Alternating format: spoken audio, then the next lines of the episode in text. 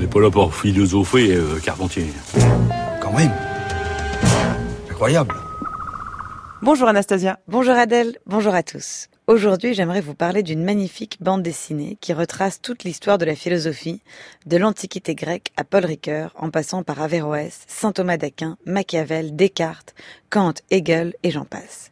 Le texte est de Nicolas Tenaillon, le dessin d'Hélène Zeyer, et c'est aux éditions Ellipse. Pour nous en parler, nous avons joint Hélène Zeyer. Bonjour Hélène Zeyer. Bonjour.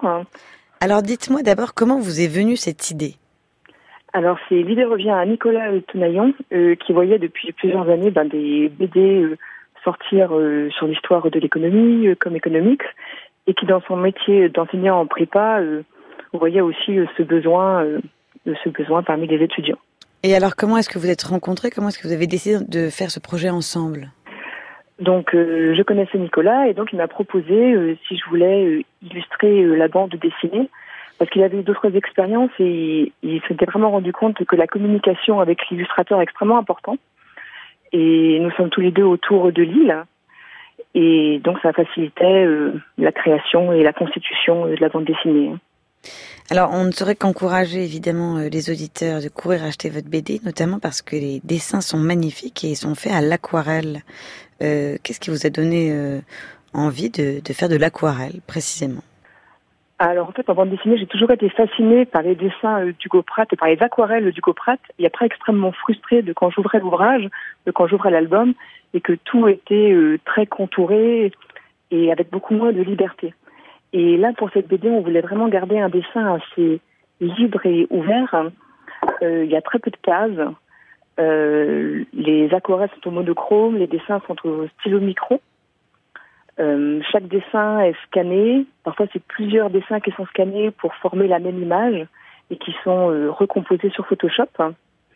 Et l'idée, c'était vraiment d'avoir donc un dessin libre, comme pour figurer un peu la pensée en construction aussi. Une pensée qui respire et qui soit aérée.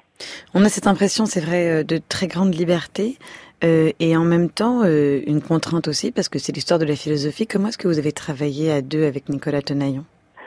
Donc on a beaucoup travaillé en concertation, on préparait les storyboards à deux pour se mettre d'accord et pour être sûr euh, que le dessin n'allait pas trahir la pensée philosophique.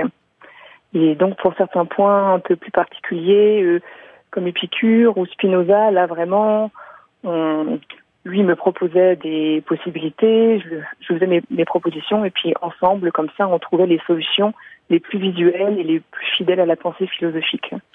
Et comment vous êtes documenté pour euh, Il y, a, y, a, beaucoup de portraits, euh, il y a beaucoup aussi, on a envie de dire quasiment d'ambiance à chaque fois selon les périodes. Comment est-ce que vous êtes documenté? Donc il y a une grosse recherche documentaire, effectivement, que j'ai essayé de retrouver des documents d'époque ou de travailler à partir d'œuvres d'art, que ce soit des statues, des tableaux, des photos. Alors bien sûr, Internet hein, euh, est une mine d'or hein, pour trouver tous ces documents. Euh, c'est après, effectivement, pour tous les portraits, euh, plus l'époque est ancienne, plus c'est difficile. Parce qu'il y a, y a moins de documents, les statues, euh, la statuaire antique, hein, pour personnaliser les différents philosophes, euh, elle est moins riche, hein, à part peut-être pour Socrate, sinon c'est très prototypé, on va dire. Et je me suis également documentée sur les paysages, selon les aires géographiques qui étaient concernés, sur l'architecture et les costumes pour créer au mieux une atmosphère euh, qui allait entourer donc euh, l'histoire des, des philosophes. Oui, on a vraiment l'impression d'un travail euh, iconographique. Et alors, c'est un peu une question piège, mais quelle est la période que vous avez préféré dessiner ou quelle est la période qui vous a le plus passionné bah Pour dessiner, c'était peut-être le XXe siècle parce que l'iconographie est bien entendu la plus riche. Après, les plus anciennes, peut-être que les que l'imagination a alors aussi euh, davantage euh, sa place. Hein. Et c'est aussi extrêmement riche au niveau du travail d'illustration. Euh, j'ai beaucoup aimé dessiner le XVIIe siècle. Et Spinoza particulièrement, ou Leibniz, ou les passages où il y a vraiment cette rencontre entre les découvertes scientifiques hein, qui bousculaient finalement les, les mentalités de l'époque et les certitudes de l'époque. Merci beaucoup, Hélène Zeyer. Je rappelle que votre bande dessinée Philosophia est parue aux éditions Ellipse. Vous en avez fait les dessins à l'aquarelle. Nicolas Tenaillon en a écrit le texte. Et c'est merveilleux.